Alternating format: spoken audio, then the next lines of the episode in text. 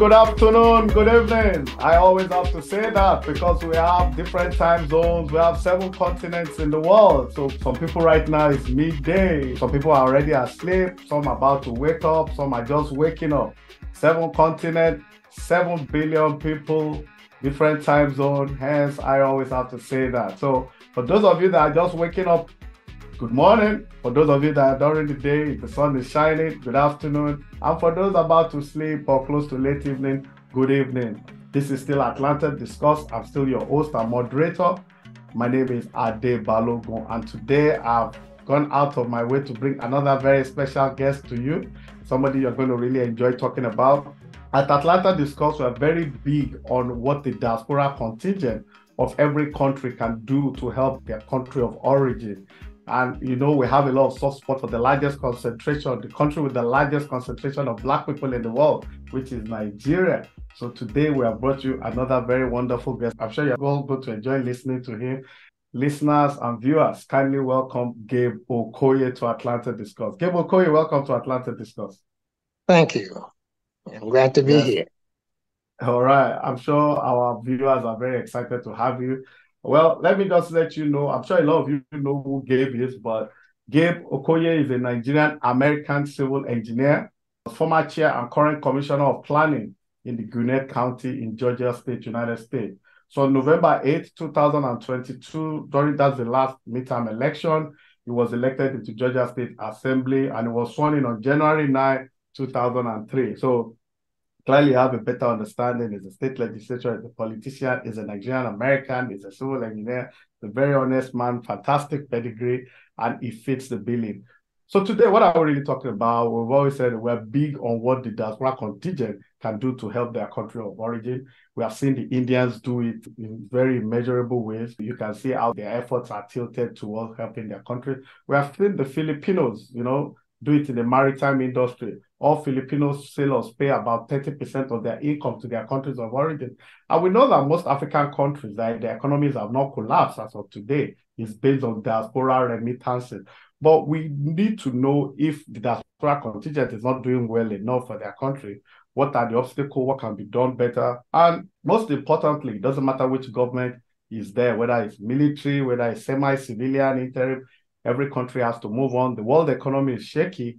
But in this case, how can the Nigerian diaspora contingent, especially those domicile the United States, the most powerful country in the world, help their country of origin? So once again, Gabe Okoye, welcome to Atlanta Discuss. Well, we always keep the ground running, you know, after the brief intro and all that. So let's go for the jugular as always. Well, let me just say this. I have to congratulate you on your election. I've not done that officially. So Atlanta Discuss is congratulating you. You're doing very well. We're watching you and uh, we're impressed, and I know it's just the beginning of greater things to come. So, how has it been thus far? You know, after the election to Georgia State Assembly, has it been? You know, what can you tell us what you've been up to, what you're doing, what you're, you know, past, present, been, and future? it has been crazy. That's that's that's my intro to it. It has been so crazy. The thing is, over here, once you are elected into an office, People expect you to deliver, and you have to show that you are worth their vote. And being an immigrant, we have to even do much more so that we can keep earning the confidence of the voters. Uh, because, you know, uh, sometimes people may be reluctant in the beginning, but once they see what you are made of, then you can convince them to keep voting because it's not about me. It's about the immigrant community, especially it's about the Nigerian immigrant community. Because if I don't do well, it will shut the door for others to come after me. But if I do well, it will keep the door wide open for others to walk through. So that is why, you know, you have to serve two or three communities you serve the American community, and then you still you can't forget because charity always begins at home. You can't forget where you come from. You can't forget your community. So uh, I still have to also serve the Nigerian community, and then I have to serve the African community at large. So when you look at it, the American-born politician serves the American community, period. But for those of us, you serve your American community, number one, you serve your Nigerian community, and you serve the African community alike. So sometimes, I'll tell you, on a certain Saturday, I attended 10 events in one day. Wow. Yes. Wow. 10 events in one day. The pattern is usually the Americans finish most often by 9 p.m. That's the latest you do an American event. But by 9 p.m., our Nigerian people are just uh, getting ready to get started, you know? So, and most of our African counterparts are getting ready to get started. So you keep going nonstop until you're about to drop, and then you go home, right? And then you still have to answer to your constituency. You get called by a constituent, you run to take care of their issues. Because here you don't get elected and then you just drink your beer and walk around. No, you don't do that. You have to perform. So it has been crazy, but I must tell you, I am not complaining because I signed up for it and nobody put a gun to my head when I put my signature on the dotted line. So I'm just explaining how it has been, not complaining about how it has been. Thank you. Fantastic. Uh, quick one. Do you have any bills you are working on or you've worked on or something? Yeah. Yes, I you share am. that with us? You know, for you to succeed in anything you're doing, you have to at least learn the trade, right? I mean, I have been a party chairman, but I have never been a legislator. Okay.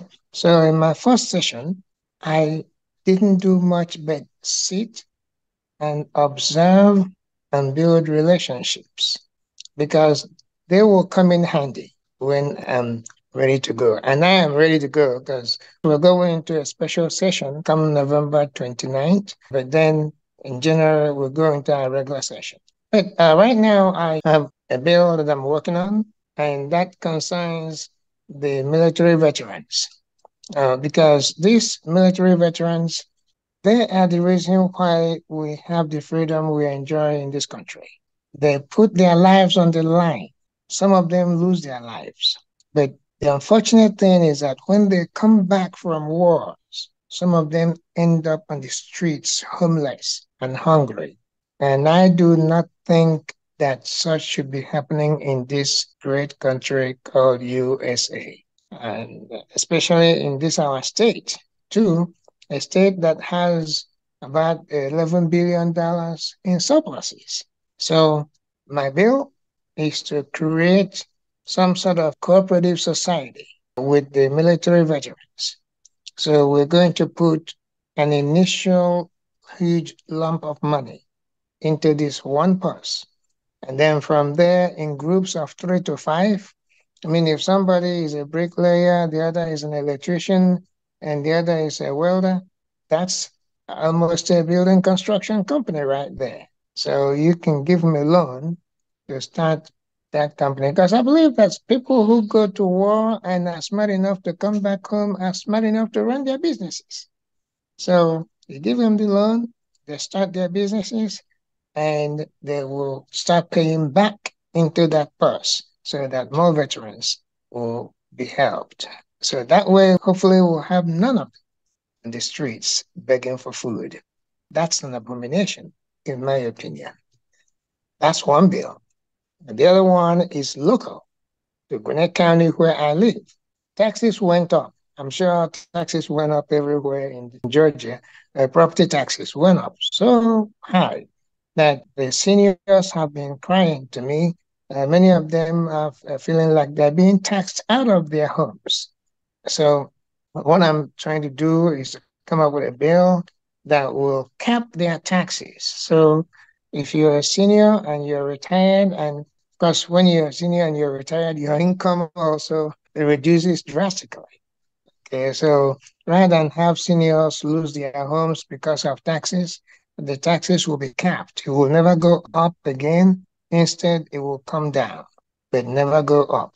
Or whatever that cap is that you have been able to pay, that's where it will remain for the remainder of your life. So those are the two bills I'm working on right now.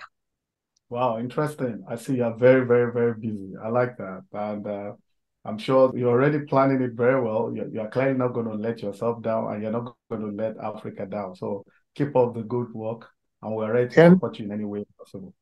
The only thing, if I may add, is because my party is in the minority, I may take this bill to the uh, chamber and the other party will just kill it. It will not even receive a hearing. That's the rule of the game. You just don't know what the other party will do, but I'm hopeful that they will see the value in the bills that I'm bringing. And they may see the value and decide to bring it forward and take my name off it and put one of theirs there. That's the power of the majority party. They can do that. But I don't care about credit. I really don't care about credit. I would want them to take my name off if they want. But the veterans should be taken care of and the seniors should be taken care of. That's what I care about. Wow, that's highly commendable. I like that. I like that so much. Georgia is popular. So, you know, maybe in the near future, with active participation of more Black people, more immigrants, maybe in the future. Because I understand when Jimmy Carter was president, Georgia was very blue. So, which was a long time ago. So it can still come back. It's closed now. Anyway, let's go to Nigeria.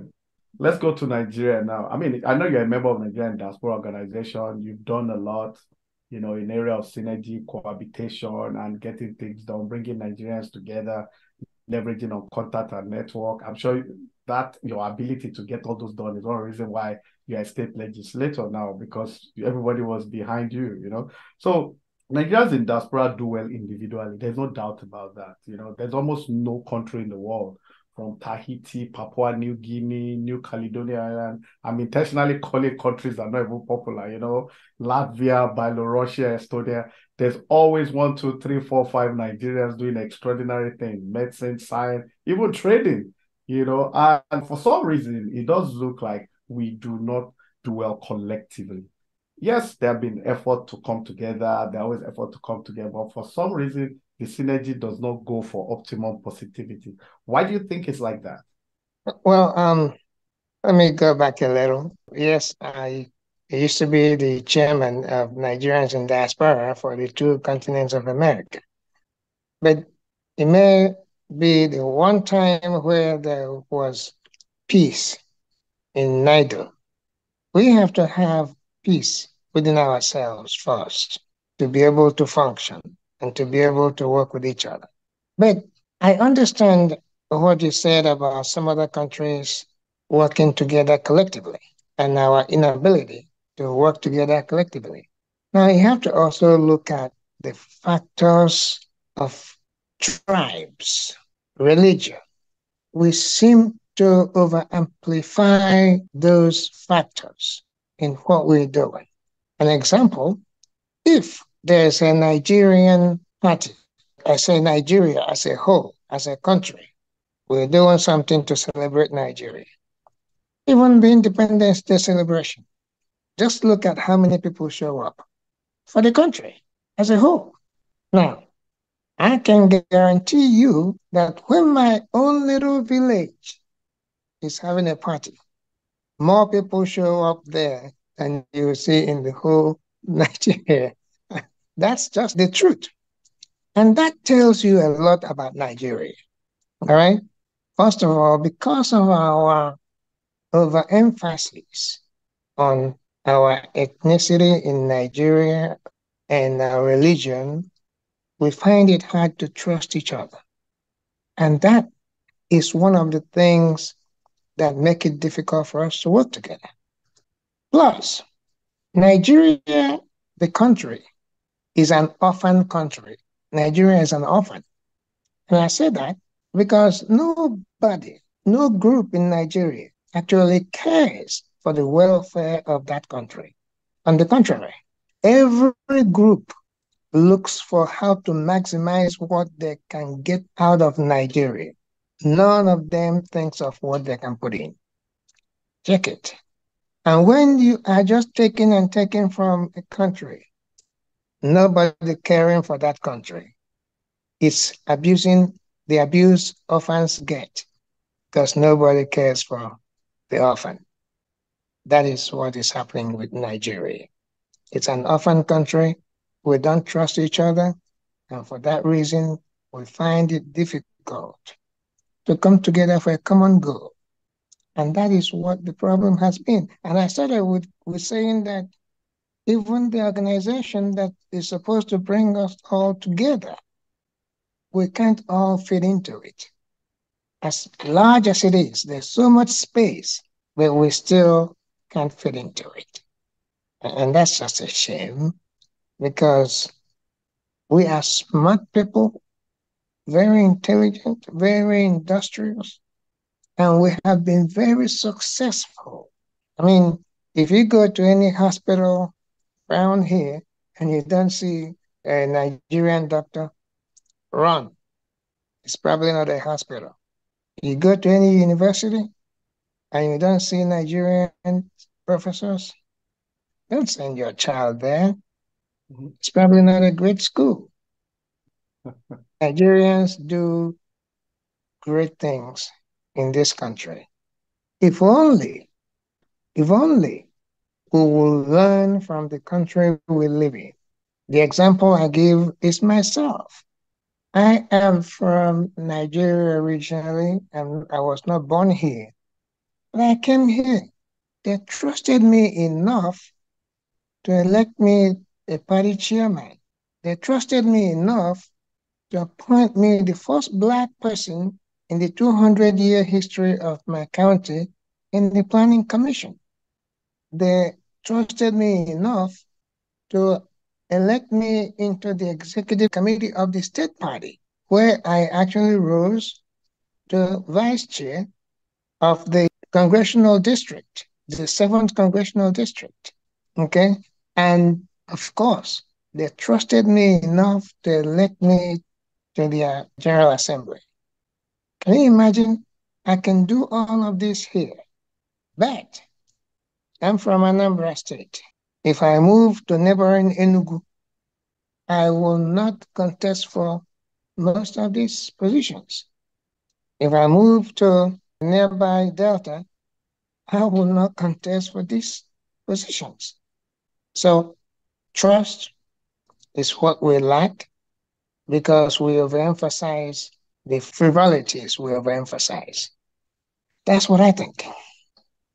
Wow, wow, wow. That's very deep. You know, uh, you know, on Atlantic discourse, usually a discussion. So we too we have an opinion. So sometimes we, you know, we really tell because uh yes. I mean I like what you just said, but I mean, I've sat down with people that blame a lot of these things on colonialism. You understand? 63 years down the line, I mean, I don't think if you're a 63 year old man, you can still be blaming maybe your parents, for example, for whatever aberration or lacunas that's uncovered your life. You understand? But it does also look like we cannot exonerate colonialism in all entirety.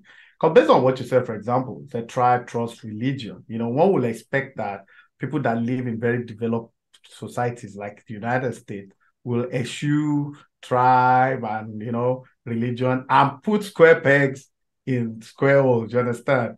Use your uh-huh. best 11. You always say, yeah.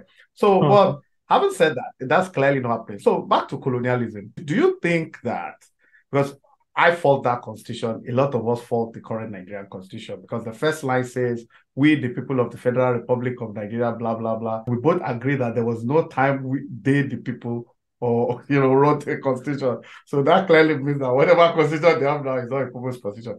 But if, for example, because I always refer to India, India now more populous than China. India is the largest democracy in the world. It's also a volatile democracy, but there's never been a mm-hmm. record of a coup in India. Mm-hmm. You understand? You know, and you can see what the Indian immigrants are doing, Indians in diaspora. I think Canada now has a Secretary of Defense in India. UK has an Indian prime minister. You know, hopefully we won't mind if you become governor of Georgia one day. You know, kind of I mean, it's not possible. But my point is, don't you think that maybe, I mean, there's a big maybe that if when the colonialists were sharing, or if they had done it along tribal lines, I mean, the problem would be in Nigeria, the Igbos would be in one place, the Yorubas would be together. Because if you look at the northern part of most West African countries, looking from Cameroon, which is on the eastern border of Nigeria, all the way to the west, every northern part of those countries are Islamic. Northern Benin Republic, Northern Togo, Northern Ghana, Northern Ivory Coast. So the question really is, does colonialism has a role to play in this? Because it does look like if the answer is yes, and I will give you as much time you want to elaborate, that means that we're not meant to work in the first instance. You understand? A quick digression. Mm-hmm. Rwanda, majority Hutu, minority Tutsi. Burundi is majority Tutsi, minority Hutu. At independence, the Belgians gave the power to the minority in those two countries. And we also what happened genocide, you know, almost 1 million people killed by machetes in three months. So do you think colonialism has a lot of role to play in this distrust and this ethnic disorganization that we have? Short answer is maybe. A long answer is this. Yes, there wouldn't have been Nigeria if the colonial masters drew the lines well or correctly. But then it would have been so cut into pieces that some pieces may be not quite uh, viable. I mean, don't look at just uh, Igbo, Yoruba, Hausa. There are, I think, over 300 different groups in Nigeria. So At where do you stop? Where do you stop? Okay, where do you stop the line? Are you going to carve out five people into one country? And then the other country will be just two people, while the Igbo and the Yoruba will be millions of people. You know? So the thing is, there have been countries where they have different languages, different religions, they have coexisted together. You mentioned one, India. Yes. Right? India. And is by any measure much larger than Nigeria. Yes, they have their internal strifes, but it has never stopped them from moving forward. They have Muslims in India, they have Hindus in India. Even among the Muslims, they have the Sikhs. They, they have never stopped moving forward. They have Christians. Uh, uh, that's a given. I'm just saying. I just cited a few examples. Okay. So, but they have never stopped because they have not laid as much emphasis on those factors as we. Um, so that's the problem. Uh, it's where you laid the emphasis. Okay, because the colonial masters did not write our current constitution. The people who regarded themselves as the people and you, you see, you think that statement, with the people, is wrong. Hmm. Think again. Because the people who wrote it believe that they are the people. So you may see it as erroneous, and they are saying, that's it, we get it right. Because those military people and uh, they were all of the northern extraction they did that, the constitution, and in their mind, they believe that they are the people. So when you hear we the people, believe it or not, they claim that. So it's open to different interpretations. And that is why the National Assembly is such that whatever bill the North wants to pass must pass. Simple, right? So the colonial masters did not write that constitution at all. Listen, I even wasted six months when I was a delegate to the 2014 National Conference, National Confab. I said I wasted it because that conference produced the best resolutions for Nigeria. And Nigerians were so happy. They, I mean, people were greeting us on the streets. So people were even giving us money. That was how happy Nigerians were with the resolutions we passed for Nigeria. but did it even see the light of day? Was it not put in the dustbin? And meantime, this is something I left my family and my business and went to Nigeria for six full months. And next time you would expect me to respond to such a call again. So that's Nigeria for you. well, well, well. Once a patriot, always a patriot.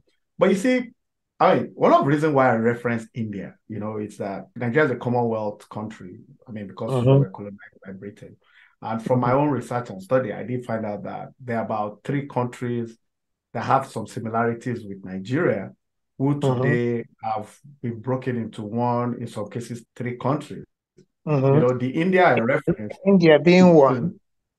India, yeah, India being one. Yes, being one, yeah. From India, Pakistan broke out then subsequently Bangladesh. Bangladesh, yes. Yes. Yeah. So what you call uh, Malay. And, and, and, hold on, hold on. There's another agitation by the Sikhs mm-hmm. to have their own country, country. out of India. That's that's happening now. So maybe who knows? India who might knows? Break, break again. Okay. It's a large country, largest population in the world. And uh, what amazes me about India is that despite the volatility, there's no record of any coup in India. Even when yeah. Rajiv Gandhi, I mean, Indira Gandhi was assassinated. Subsequently, when the son came in, he was also assassinated. So after India, what you we used to call Malay, which later became Malaysia and Singapore, another mm. Commonwealth example. Then we move closer to Africa. We have Sudan, mm-hmm. which is north and south now, you know. So, mm-hmm. I mean, it does look to me that, well, one out of every four sub-Saharan African is in Nigeria, you know, and maybe even if we don't break, if we have a confederal structure like we had immediately yep. after post-independence, I, I don't you think that will all go well? Because the rivalry will be healthy. Remember when I think Awolowo started UI and mm-hmm. uh, Zik started, or is it Michael Okpara started uh, mm-hmm. Ahmadu mm-hmm. Bello did the school in Zaria, the university in Zaria. Right. Then right. the TV followed suit and all that. Do, don't you think now we have six sub regions, you know, south, south, South, southeast, southwest, and all that? Don't you think if those six sub regions can be run at confederal level, because it does look like the power at the center is too much, or better was, put, how do you think we can actually get out of all this morass? Let me just put it that way. That was our recommendation from the national conference that I just cited a minute ago we ask that we go back to regions mm. like we used to have. But guess what? That was even a challenge because wow. I'll give you an example. In the Southwest, the Lagos delegation was adamantly opposed to having regions. They would rather have states be the Confederate units. All right. And from the southeast, the Ebonyi State delegation was adamantly opposed to having six regions. And I believe it was Chief Olu Falae that said, I guess we shouldn't fight for regions anymore because there's no point in fighting for it and getting it and then going back and having civil wars in those regions. So you get what I'm saying? You know, some people do not want to go back to what worked.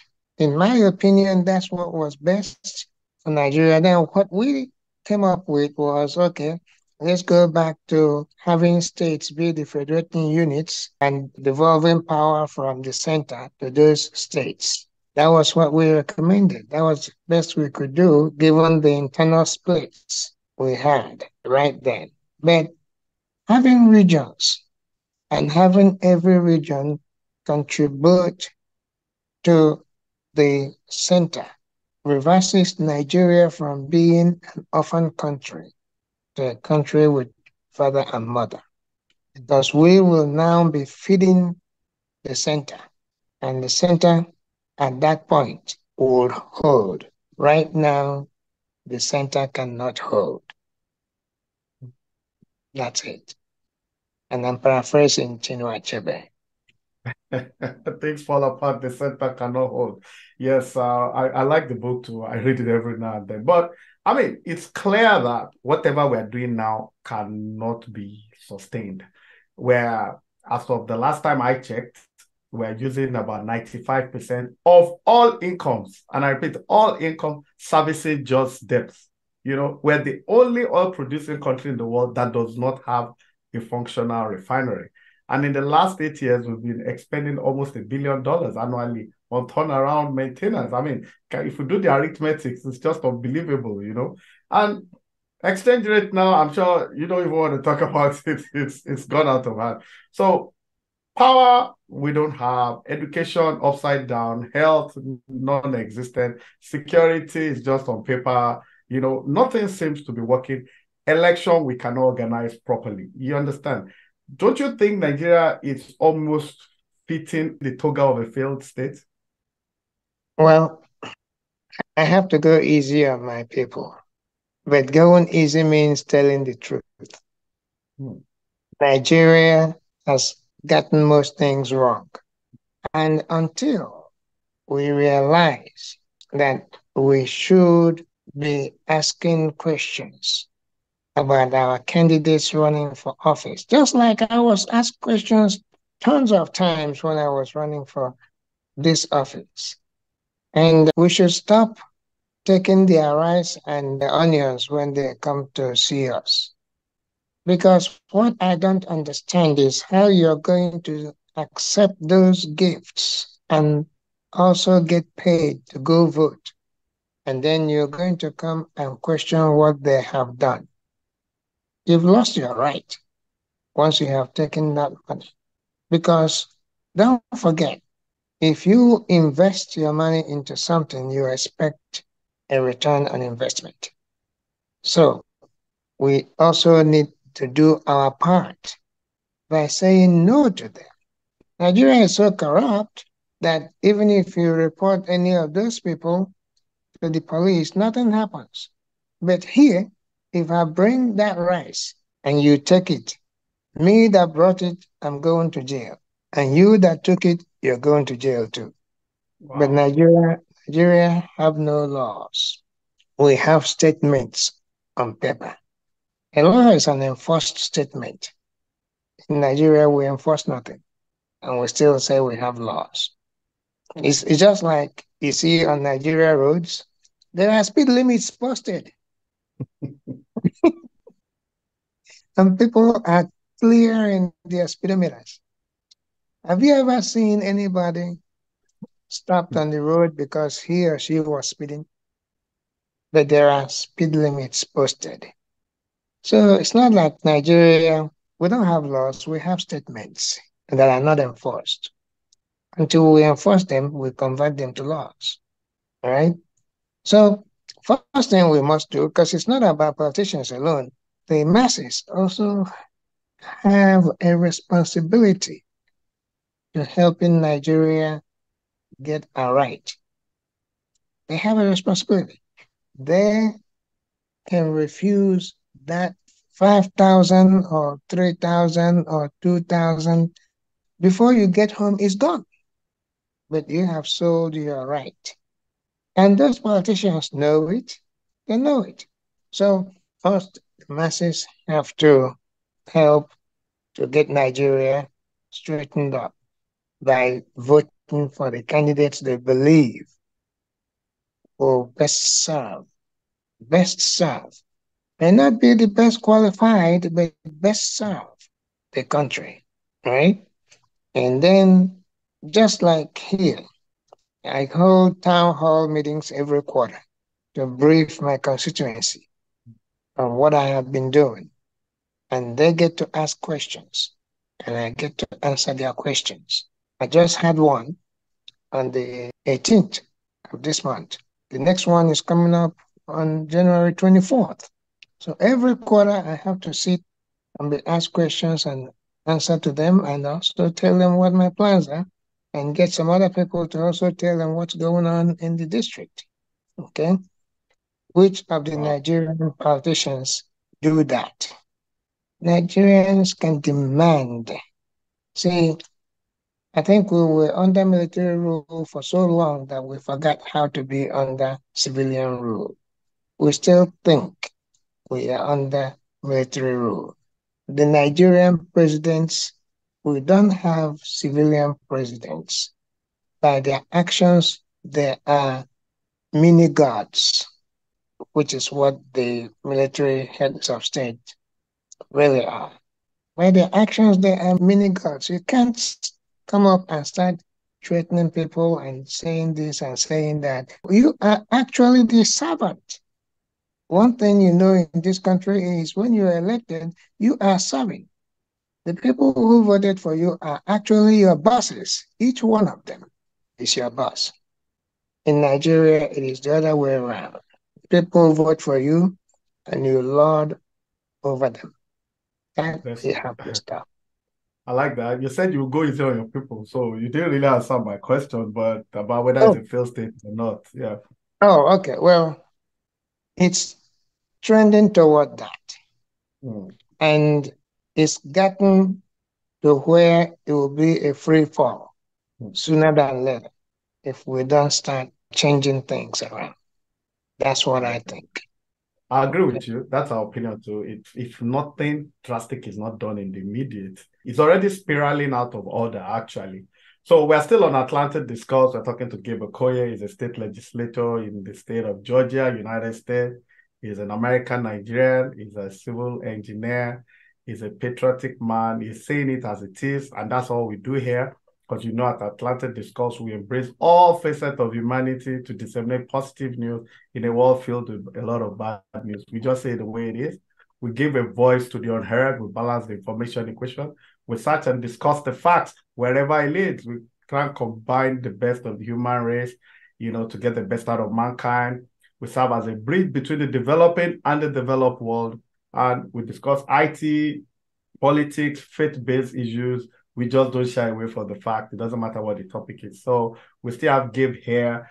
He's a busy man, I know. We just squeeze some time off it. So we still have one or two questions because what I want to ask you that in all this ensuing Millie, Nigeria this, Nigeria that, do you think, despite all the aberration, bad constitution, bad this, bad that, do you think if we have very good leadership, solid good leadership, because from the example you've given, people don't obey traffic light, people don't obey speed limit, people are corrupt. If we have a leader that actually exemplifies what a society should be, do you think that would make a difference? That's one.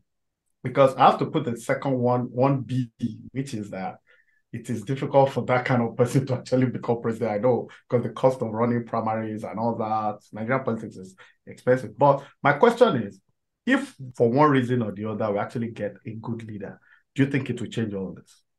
Yes, and I will tell you why. And to me, it's actually simple. It's actually easy to do that. You have to look at the characteristics of the people. Most Nigerians are actually cowards, but if you look at their bravado, you would not believe it. And here's what I mean by it will be easy. See, all this time you've been hearing about corruption, corruption, corruption in Nigeria. How many of those people, you hear that these many millions of dollars were found in this person's home, or that this person embezzled the pension money for a group. But what you never hear is that any of those people went to prison for it. Hmm. I will stand here and tell you that all it takes is the courage to put one or two such persons in prison and everybody will sit up. And all it would take is to catch Engineer Balogun uh, driving 200 kilometers per hour and on the roads of Nigeria and put him in jail for three days and make sure that That's everybody. it's not a good example.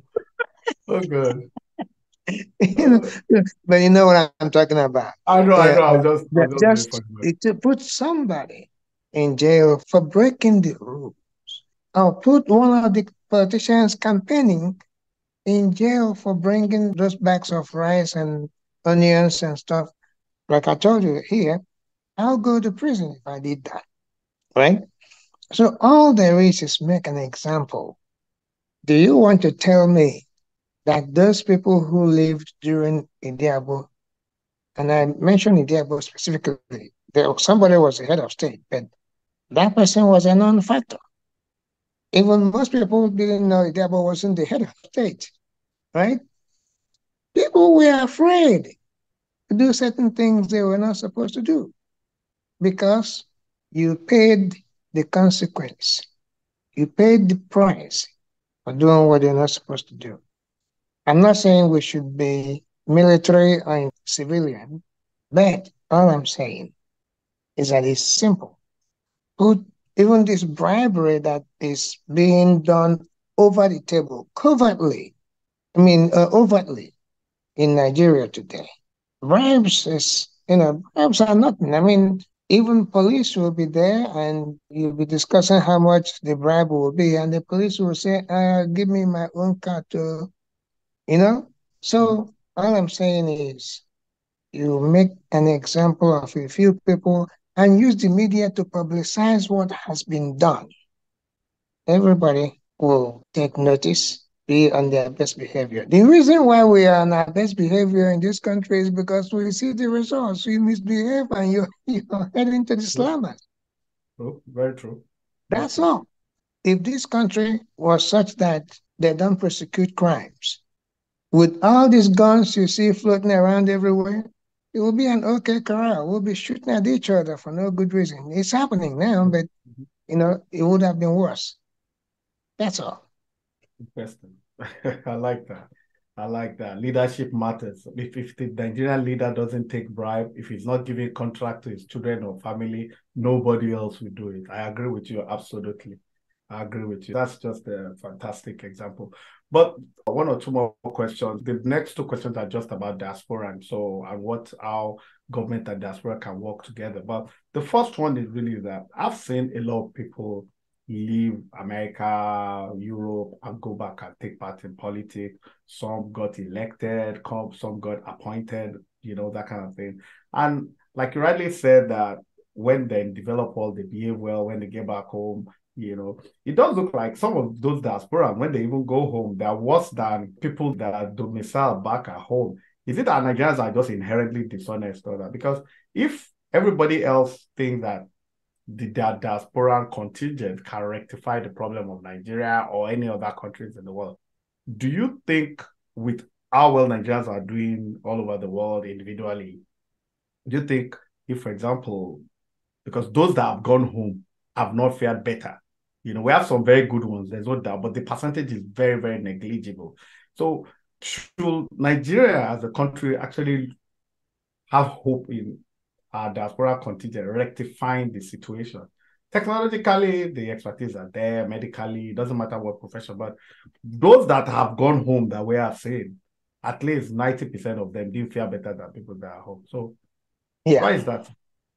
First of all, you must know that human nature is the same everywhere. It's laws that checkmate their rascality. That's number one. All right? When somebody is here, like I said before, we behave and toe the line. Because you know, once you go out of order, you are paying the price for it. Simple. So they live here and they go to Nigeria.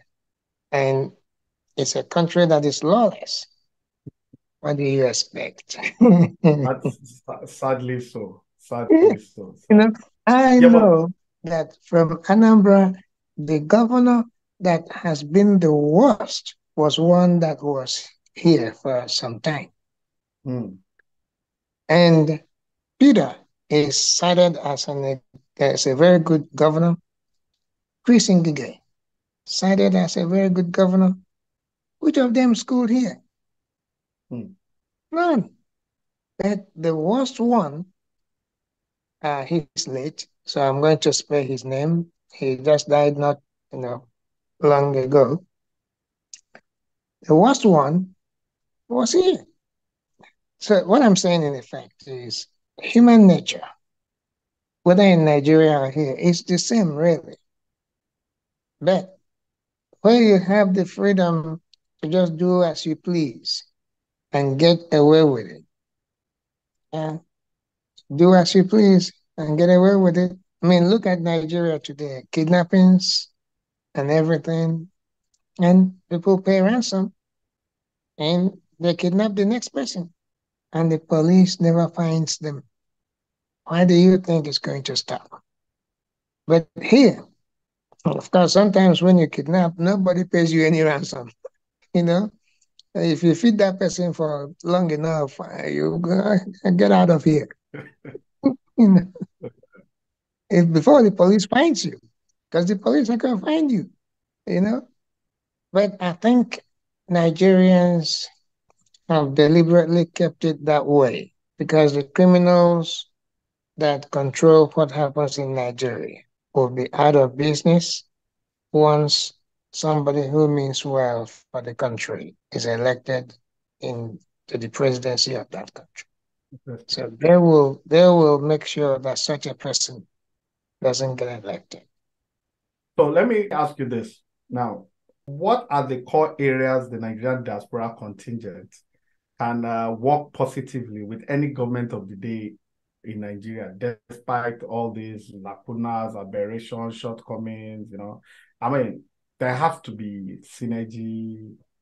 Doesn't matter, even if it's a military government. What are the areas that, let's say, NIDO, for example, can, you know, I know you're a member, you're one of the pioneers and all that, but let me use diaspora, but I have to put NIDO, you know, how yeah. can they work with government of today, yesterday, day before yesterday, and government of the future?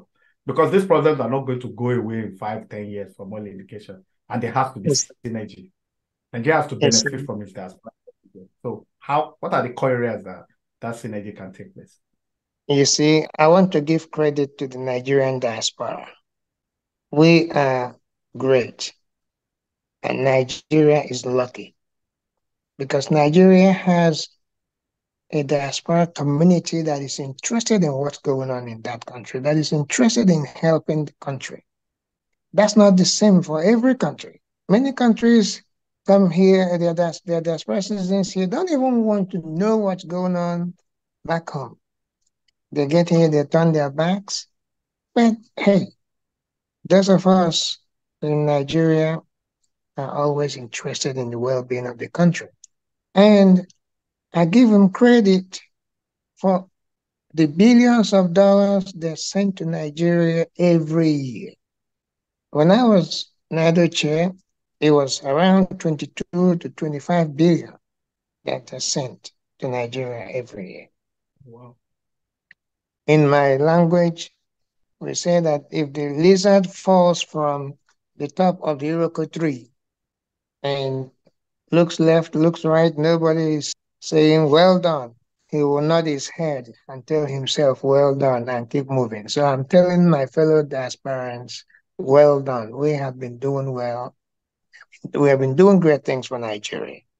Here's the problem, though.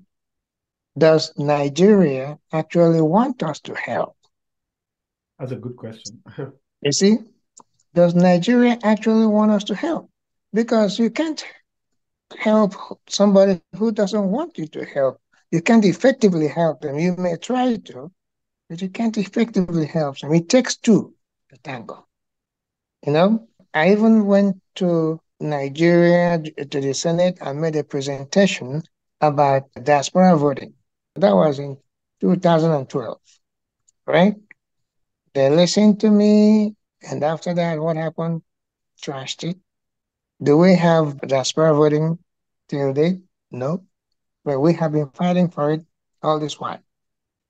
We fought for Nigerian Diaspora Commission. They granted it and then immediately Nigerianized it. What do I mean? I mean, uh, she's a great lady. Abike Dabiri is the um, chair. Basi Sule is the secretary. Who are the board members? Are the board members? Right? And I say it was Nigerianized because leadership makes a difference. In my opinion, the person to lead such a commission should be somebody from the diaspora, somebody who lived the experiences. And the officers, for the most part, should be drawn from the diaspora. In the board, yes. You bring in some Nigerians that are domiciled at home and some that are from diaspora. So we can have a mixture of ideas and uh, synthesize from there the best approaches. All right? So, but in an effort to limit our participation in the government, even that commission could not even be ceded to the diasporans to manage. I don't know what it is, but if you ask me, it appears that they are afraid of something. I don't know what it is they're afraid of from the diaspora. Okay? We want to help, but here's the problem. You mentioned some countries before, Singapore, Malaysia inclusive, India, China. These countries were poor countries before not too long ago. China was a very poor country. It took the involvement of their diaspora communities to get them to where they are today. If Nigeria really wants to spring forward, they need to get the diaspora involved. Now, that's one end of this discussion. The other part is the masses themselves. Nigerians in diaspora have, many of us have tried to establish businesses in Nigeria. Let me make a blanket statement. If Nigerians were honest people, there will be no unemployed youth in Nigeria today because those of us in the diaspora would each would have started small businesses here and there and grow it to medium and mega sized businesses. But once you try that, they will dupe every penny out of you. And you will even have to mortgage whatever house you have back there to come back here and start all over again. The Indian culture, they will take care of that business for you if you establish one in their country. I have so many Indian friends. We have a lot of Indi- a very vibrant Indian community here in Gwinnett County. And do you even know? That's why you cannot find an Indian by the street corner begging for food. They will come together and help you establish a business once you come here. They have many businesses. And the Koreans do the same. They have many businesses. I want us to copy them and do the same. But I want the people at home to know that if you embezzle this person's money, it's money that com- comes easy. It always goes easy. Tomorrow you'll be hungry again, and you're not going to find that business to dupe again. You're going to go back into the line of the unemployed. I speak also from personal experience, and most of us will have that kind of experience. If only those young kids and generally the people at home will manage businesses that our diaspora people have started at home. Because you, many times you started, you're still living here because you want to make both ends successful. But when you don't get support from those people, the business goes down. That wow. is un- unemployment. So it takes, like I always say, it takes two to tango. The people at home need to up their own game. And then, you know, because we can help in every aspect of the economy. Those of us in diaspora can do that. But the Nigerian government has never sat down to say, how do we work together to make this happen? Okay? For instance, if you really want to do business in Nigeria, you're going to worry about how you get power, how you get water. Must you sink a borehole? I mean, how you get the infrastructure that you need to be successful. Now, the government, if they listen, can decide to have simple substations in certain zones and say, okay, come here, build your business here. We'll make sure you're guaranteed 24 hour power supply. Then they replicate such zonal infrastructure in many different areas. When I say zones, not a big area, not a big area, a small area that will site many industries and then make sure to keep our supply uh, going 24 7. Because they have a responsibility. If you're going to spend all the money buying fuel for your diesel, your products will be unaffordable in Nigeria's economy today. That's it. Thank you so much. You've spoken so well. We have to release you, but I'm not going to let you go without ask, asking you this question about the last election in Nigeria. I mean, there's been a lot of hues and cry. Over 3 billion voted for technology this, forged certificates, you know, a lot of facts are out there that are undisputed and all that. So I'm not going to put it to you like a question. What's your general overview of everything that's transpired, considering all the stigma that comes with the current president and uh, what it portends for Nigeria going into the future? Well, when I heard about the transmission problem for the presidential results, and it's still the same system that they used for the senatorial election results. Right there, I knew Nigeria is up to the game they know how best to play. Right there, I knew how it was going to go.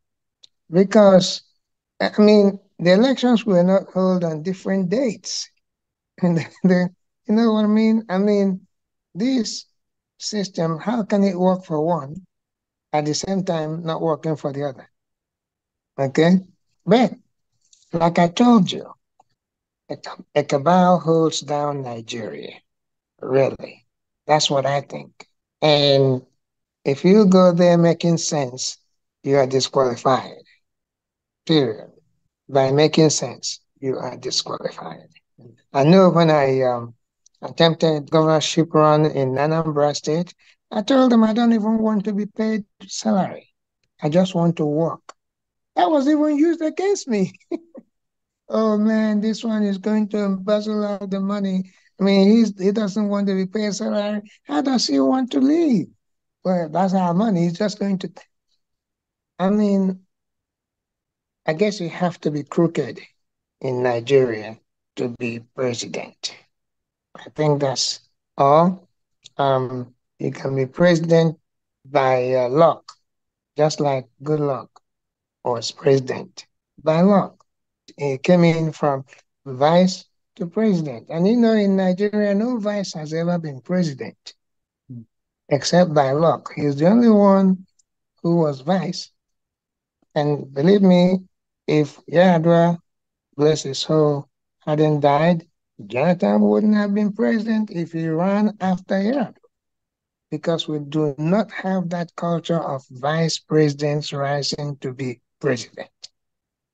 If I'm wrong, tell me which one has. So, Nigeria, what I hate in Nigeria is the brazen nature with which they do the wrong things. They do it with so much, I mean, impunity. impunity. They do it with so much impunity. That is what I hate about Nigeria the system. Okay? I mean, listen, I saw the first ruling, is that the appeals court or whatever that court was? Yeah. And and then the justices were actually defending the defendant. I'm like, no, you guys are supposed to just whether, whether right or wrong, you should just read your finding, your verdict. That's all. That's what, and I've never seen that where a judge will be defending a defendant. But anyway, only in Nigeria. And I'll leave it at that. Thank you so much. All right. Thank you. Thank you, Gabe Okoye. Thank you. Your uh, guest extraordinaire. Thank you so much for your time. This Atlantic discourse is going to be a wrap there. To recap, well, Nigerians in diaspora are ready to work with Nigerians at home. I think the first step is to compose the NIDCOM board, and you know it shouldn't be a monopoly or a sole administratorship. I think we've had almost four or three guests tell us that NIDO has about eight people quota on that. But really, it doesn't matter. Pick whoever you want to pick. It doesn't matter, you know, that kind of thing. We have to be united. It's not a difficult thing, also. If we mean well, if we are patriotic as we say we are, we should learn to put square peg in square holes. Yeah, that's true. And good leadership clearly can change things. One of the things India has going for it is that everything started from Mahatma Gandhi, who, who lived a very Spartan life no convoy, no opulence, no overeating, no pot belly, you know. You can see a trickle down effect in that country till today, you know. Mm-hmm. We have had good leaders, the Awolowo, the Azikiwe, but we have not mm-hmm. leveraged on it. And it's fair to say the coups of 66, both January and the June, July one, messed up everything. Now, also, we also agree that we cannot continue to blame everything on colonialism we have the requisite manpower that can hit the deliverable. Nigeria is really sick. Yeah, it is sick.